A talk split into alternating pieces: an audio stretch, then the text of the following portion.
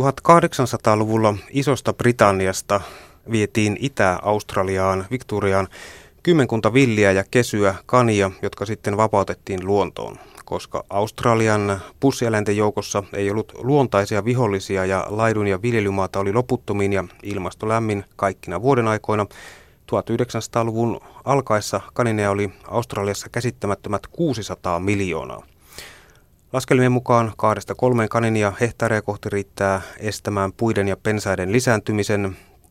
Tästä voi päätellä, minkälaisen katastrofin yhtäkkiä Australiaan luontoon ilmestyneet kaninit saivat aikaan. Eläintieteen tohtori Heidi Kinnunen Helsingin yliopiston luonnontieteellisestä keskusmuseosta. Tässä taisi käydä Briteille aikamoinen moka, oikeastaan tupla moka, eli ensinnäkin kun ylipäätään vietiin villikaneja Australian ja toiseksi vilkanien lisäksi vietiin kesykanineja ja nimenomaan näiden risteytyksestä syntyi sitten vielä erittäin elinvoimainen kaninikanta. Vai mitä tuumaat? No kieltämättä tämä on ollut oikein semmoinen emämuka, mutta tähän aikaan ei tietenkään tiedetty sellaisesta kuin tulokaslajit niiden aiheuttamista ongelmista, joista nykyään keskustellaan paljon. Eikä, eikä ymmärretty sitä, että sellaisessa ympäristössä, jossa ei olla totuttu näin vahvaan kilpailijaan, niin voi tapahtua todella yllättäviä muutoksia. Ja itse asiassa me ei edes tiedetä niistä muutoksista, jotka on niin kuin aiheutuneet kasvillisuuteen. Et sitä kasvillisuutta tuolta ajalta ei ole dokumentoitu mitenkään erityisen hyvin. Sen sijaan tiedetään, että ne kasvin syöjät, jotka alueella eli nämä pussieläimet, niin ne on kärsineet siitä ja tietenkin eroosio on ollut ihan käsittämätön, koska kaneilla on tapana kaivella. Eurooppalaiset villikaninit aloittivat siis maihin nousunsa Australian kaakkoiskärjestä vuonna 1859. Niitä tuotiin maahan urheilumetsästystä harrastavien huviksi, mutta pian siis urheilumielinen metsästys muuttui epätoivoiseksi pyrkimykseksi rajoittaa niiden leviämistä. Itse syyllinenkin on tiedossa, sillä brittiläinen Thomas Austin vapautti lokakuussa 1859 kaikkiaan 24 kaninia luontoon. Austin totesi, että muutaman kanin vapauttaminen luontoon tuskin tuottaa vahinkoa. Myöhemmin kanineja toivat Australiaan myös muut brittisiirtokuntalaiset. Eikö Briteillä ollut sitten kuitenkaan kokemusta, niin kuin tässä vähän jo viittasit kanineista, joten tällaista mukaan niin tehtiin ja sitä vaan jatkettiin Kyllä, heillä oli kokemusta, mutta kokemus oli toisen suuntaista. Et kanit on tullut Britanniaan joskus tuhatluvun alussa ja oikeastaan Britannia on ollut jo silloin niin kuin osittain, äh, osittain sopivaa maastoa kaneille siksi, että siellä on paljon sateisempaa myös ja semmoinen erosio ei ikinä pääse käyntiin kuin Australiassa pääsi. Ja toisekseen sitten ne oli siellä tavallinen metsästyslaji olleet jo no jos ei ihan 2000 vuotta, niin kuitenkin satoja, satoja vuosia. Ja sitä myöten sitten just tämä Austin Raukka ajatteli, että hän viihtyisi paremmin Australiassa, jos siellä voisi harrastaa tätä metsästystä. Eikä hänellä niin kuin, ei vaan tullut mieleenkään, että kanipopulaatio voisi ryöstäytyä sen kokoiseksi ja aiheuttaa ongelmia niille paikallisille eläimille – hän ei myöskään kokenut, että ne paikalliset eläimet olisi niin kuin hyvää riistaa. Hänestä kani oli hyvää riistaa. Hän oli tottunut siihen. Ja tätä ei niin kuin alussa siinä mielessä tajuttu, että koska muita siirtokuntalaisia tuli, niin he tekivät samaa virhettä. Niin, se ei tuntunut heistä virheeltä. Ja tietenkin osa ihmisistä varmasti piti kaneja myös, ei ainoastaan niin, että he olisivat niitä ehdoin tahdoin vapauttaneet, vaan piti niitä aittauksissa, ja jossa niitä on syötetty ja kasvatettu ihan samaan tapaan kuin jo muinaiset roomalaiset teki Euroopassa. Euroopassa niitä kutsuttiin leporiumeiksi ja kaneja kasvatettiin erityisesti luostareissa sitä varten. Ja samalla lailla ne australialaisetkin perheet siellä teki. Mutta kanilla on semmoinen hassu taipumus, että ei se missään aittauksessa pysy. Nehän hyppää hyvinkin korkeiden aitojen yli ja, tai sitten kaivautuu niiden ali.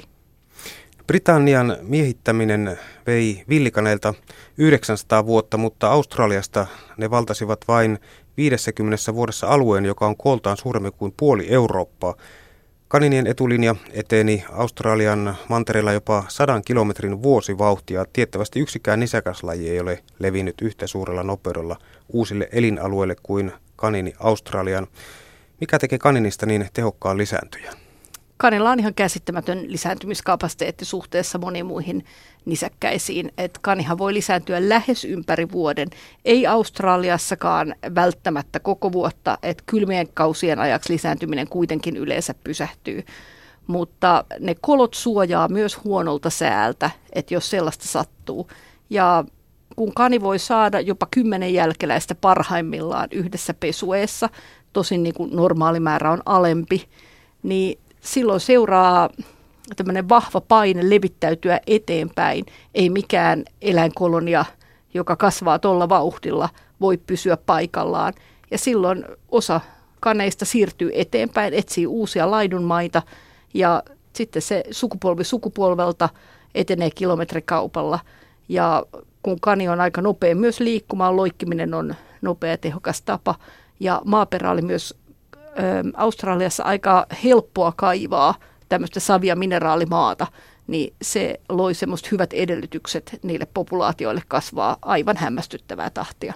Ja montako pesuetta per, per tuota, vuosi kanit voivat tehdä? No, kani on siitä hauska eläin, että se kantaa 30 vuorokautta ja se naaras parittelee välittömästi sen synnytyksen jälkeen. Et voi olla, että synnytyksen jälkeen kestää muutama minuutti ja se naaras parittelee. Ja koska sillä ei ole mitään erityistä lisääntymisaikaa, vaan se ovuloi, tuottaa munasoluja juuri sen parittelun aikana, niin, ja se ikään kuin indusoi sen munasolujen synnyn, niin kanni tulee kantavaksi välittömästi. Ja seuraavan 30 päivän kuluttua syntyy seuraava poikue. No tässä aika selkeä yksiselitys sille, minkä takia tämä tehokas leviäminen on, on tapahtunut. Yle puhe. Eläintieteen tohtori Heidi Kinnunen, kun nähtiin, miten kanikanta räjähtää käsiin, niin miksi Australian ei sitten viety kanien luontaisia viholliseläimiä, kuten kettuja? Niin, en tiedä. En tiedä. Se ei tullut kellekään mieleen ja ehkä hyvä, ettei tullut mieleen, koska jos niin olisi tapahtunut, niin siitä olisi varmaan seurannut toisenlainen hyvin ikävä ketju, koska ne ketuthan eivät olisi tienneet, että niiden tehtävä on syödä pelkkiä kaneja, vaan ne olisi syöneet kaikkea sitä riistaa, minkä ne helposti saa kiinni. Ja se olisi varmaan ollut monen pussieläimen tuho. Olisiko kenties ollut jotain muita eläimiä, joita sinne olisi voitu viedä, jotka olisivat ollut sitten nimenomaan kanien kannalta tuhoisia? Ei ole sellaisia spesialisteja olemassa, jotka söisi pelkkiä kaneja. Euroopassa, Euroopassa me tiedetään, että esimerkiksi Iberian ilves syö hyvin mielellään kania. Ja kyllä ne maistuu suomalaisillekin ilveksille ja ketuille, mutta semmoista spesialisti, joka eläisi pelkillä kaneilla, niin sitä ei tunneta. ei, ei ole olemassa. Kanehan on yritetty siellä Australiassa pysäyttää ja tuota monilla eri keinoilla. Eräs on räjähteet. Miksi ei tehonnut? no, Australiassa on yritetty ihan karmeita keinoja. Suurin piirtein kaikki mahdollinen ja mahdoton, mitä on voinut tehdä, niin on tehty. Ja oikeastaan se äh, kokeilujen suma alkoi niin kuin oikeastaan jo 18 vuotta sen jälkeen, kun kanit oli laskettu tai Austin oli ne vapauttanut, jolloin huomattiin ja uuden ähm, Walesin valtaa pitävät tajus, että tämä ongelma on räjähtämässä jo silloin käsiin, niin he avasivat tällaisen kilpailun, jossa sai ehdottaa ideoita kanien tota, poistamiseksi. Ja kaikki uudet ideat, niistä luvattiin hyvistä ja toimivista ideoista palkintoa. Ja se oli rahallinen palkinto, joka oli siihen aikaan aika houkutteleva ja niitä ideoita tuli tietääkseni yli tuhat. Ja mikään niistä ei ole osoittautunut kauhean hyväksi, mutta veikkaisin, että melkein kaikki on kokeiltu.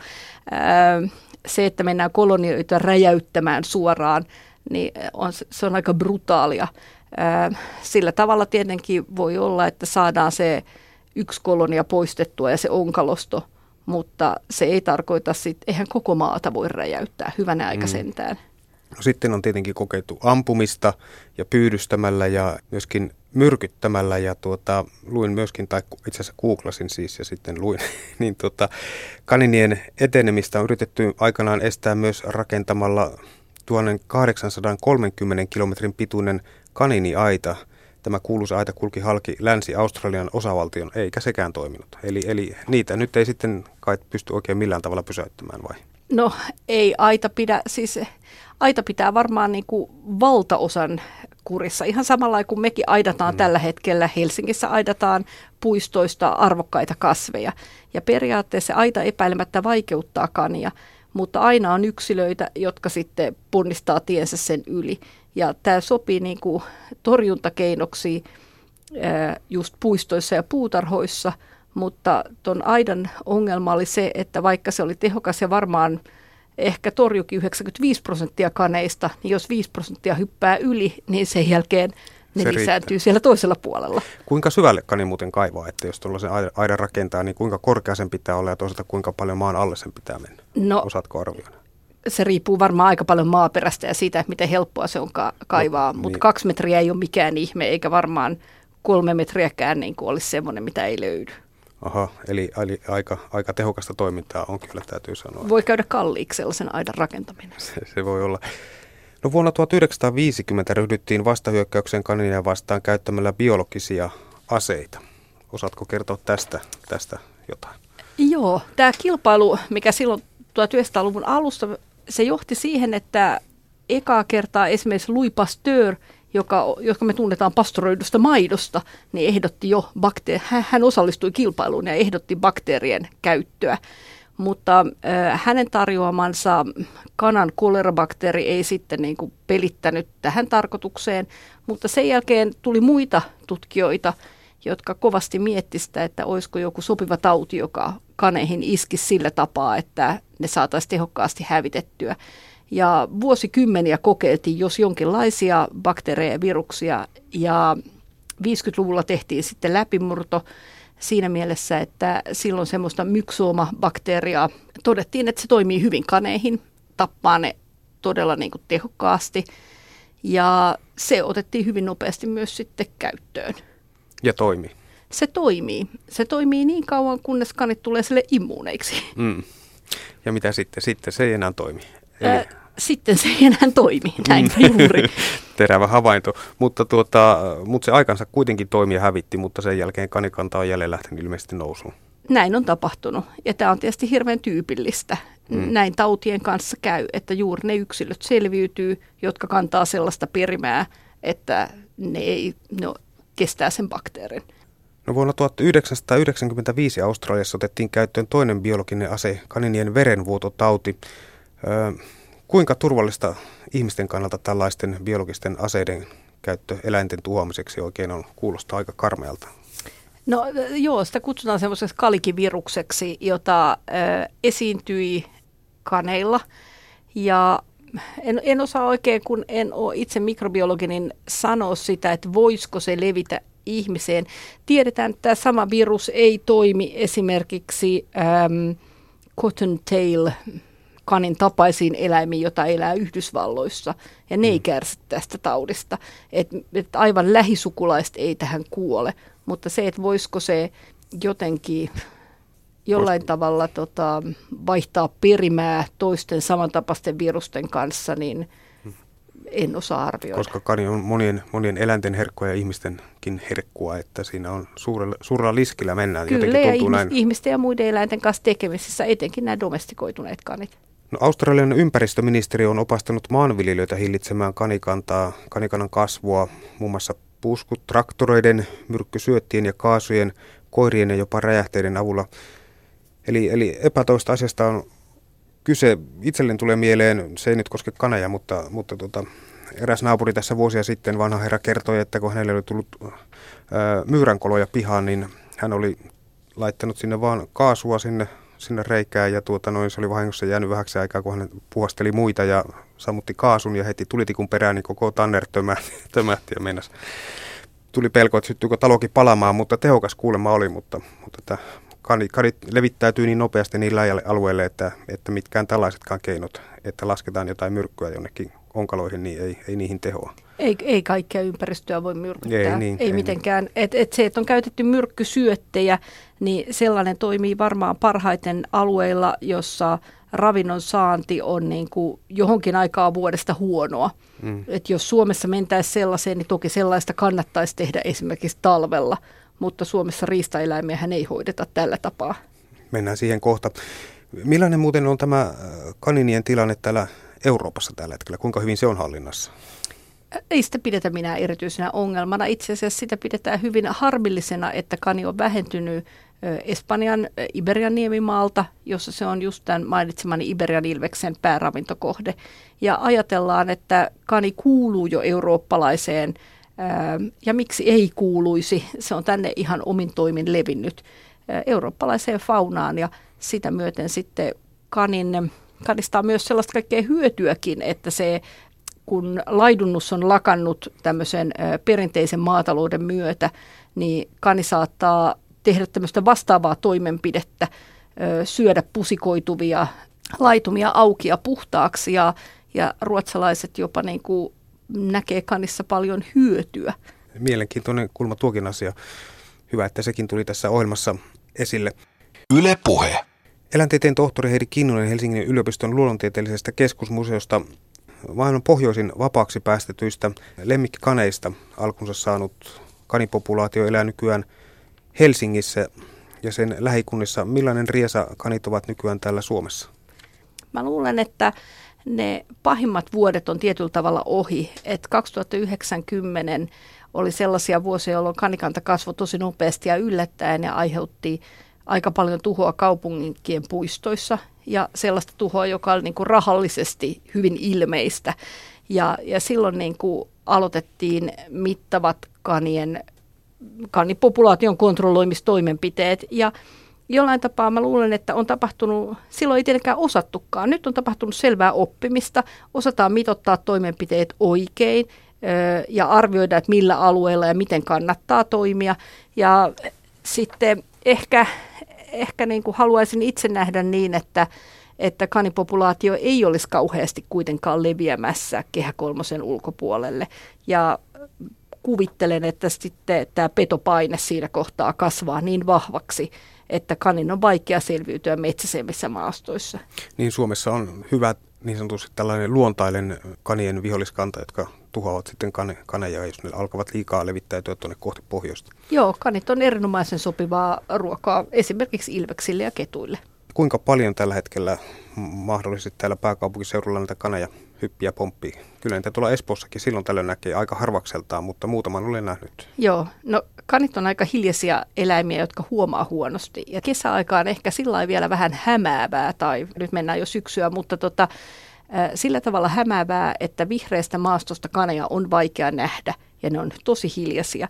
Ja oikeastaan kanikantaa on helpompi huomata sitten talvella, kun ne jäljet jää johonkin ja sitten alkaa se ruokailuun liittyvä ongelma, kun ruokaa ei löydy, niin ne löytää kyllä tiensä lintulaudoille tai tota, äh, sitten syödään pensaskasveja. Mä veikkaisin, että silloin isoimpina vuosina arvioitiin, että kaneja voisi olla 10 000, mutta mä veikkaisin, että meillä on edelleen se 10 000, mutta ne on vähän laajemmalla alueella kuin aikaisemmin. Kuinka tehokkaasti tällainen kylmä talvi estää kanien toimintaa ja niiden lisääntymistä ja miten ne ylipäätään selviät kovista pakkasista? No kani on siitä aika mainio otus, että koska se kaivaa mm. niitä syviä koloja ja me kaikki tiedetään, että halla ei pääse tuonne maan alle, ne kolot on loistava säänsuoja.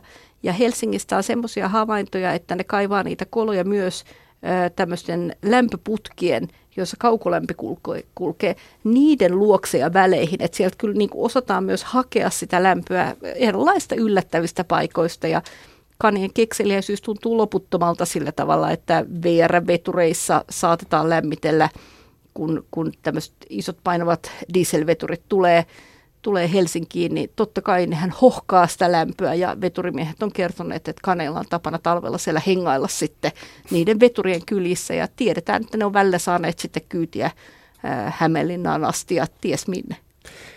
Eläintieteen tohtori Heidi Kinnunen, luin, että puhutaan nyt vähän tästä kanien älykkyydestä tähän loppuun, niin tota, luin, että kanineillekin järjestetään näyttelyitä ympäri maailmaa ja luokkansa parhaat palkitaat ja, ja sitten tällainen 1970-luvulla keksittiin myöskin se, että niille on kehitetty kilpailumuoto, sellainen estehyppy, jossa, joka muistuttaa tavallaan hevosten esteratsastusta. Kuinka, kuinka älykäs kani loppujen lopuksi on, kun tässä puhuttiin, että ne menee lämpöputkien viereen ja junilla matkustaa ja osataanko arvioida, koska eihän se nyt hirveän tyhmä voi olla, kun se selviää näistä kaikista tuhamisyrityksistä.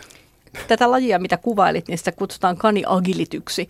Ja mm. todella kanit hyppii siinä esteitä ohjaajansa tota, houkuttelemina, mutta mä en kuitenkaan, vaikka ne löytää lämpöä ja vaikka ne on nopeita lisääntymään ja on löytänyt todella kekseliäitä tapoja lämmitellä autojen konepeltien sisällä, ja, niin ne on silti silti sanoisin, että ne ovat pieniaivoisia eläimiä, joiden, joiden aivot eivät ole edes mansikan kokoisia. Että kyllä mä itse ajattelen niin, että kani on aika vaistovarainen eläin. Se tottuu ja oppii kyllä. Sitten sillä tapaa erityisesti, että se oppii ole pelkäämättä niitä ääniä, jotka ei ole sille vaaraksi. Ja se on tietenkin ihan älyttömän tärkeää tämmöisessä kaupunkielämässä. Et ei, kannata, mm. ei kannata väistää yhtään enempää ihmistä kuin on pakko tai ei kannata säikähtää niitä ääniä, mitä tieltä tulee tai ää, niin poispäin. Mutta se, että kani ei kykene suunnitelmalliseen toimintaan. Eikö se loppu viimeksi ole tavallaan evoluutio, joka määrittää älykkyyden, kun se tarkastellaan maailmankaikkeuden kontekstissa, vai onko se sitten pelkkää sattumaa ja tsäkää, kuka täällä pärjää? Kani tuntuu siltä, että pärjäisi aika hankalissakin olosuhteissa, ihmisen verrattuna. Äh, joo, toi on aika hyvin sanottu. Aika monilla erilaisilla strategioilla voi pärjätä. Ja kanin strategia on ihan selvästi se, että tuotetaan järjetön määrä, määrä jälkeläisiä ja osa niistä aina selviytyy.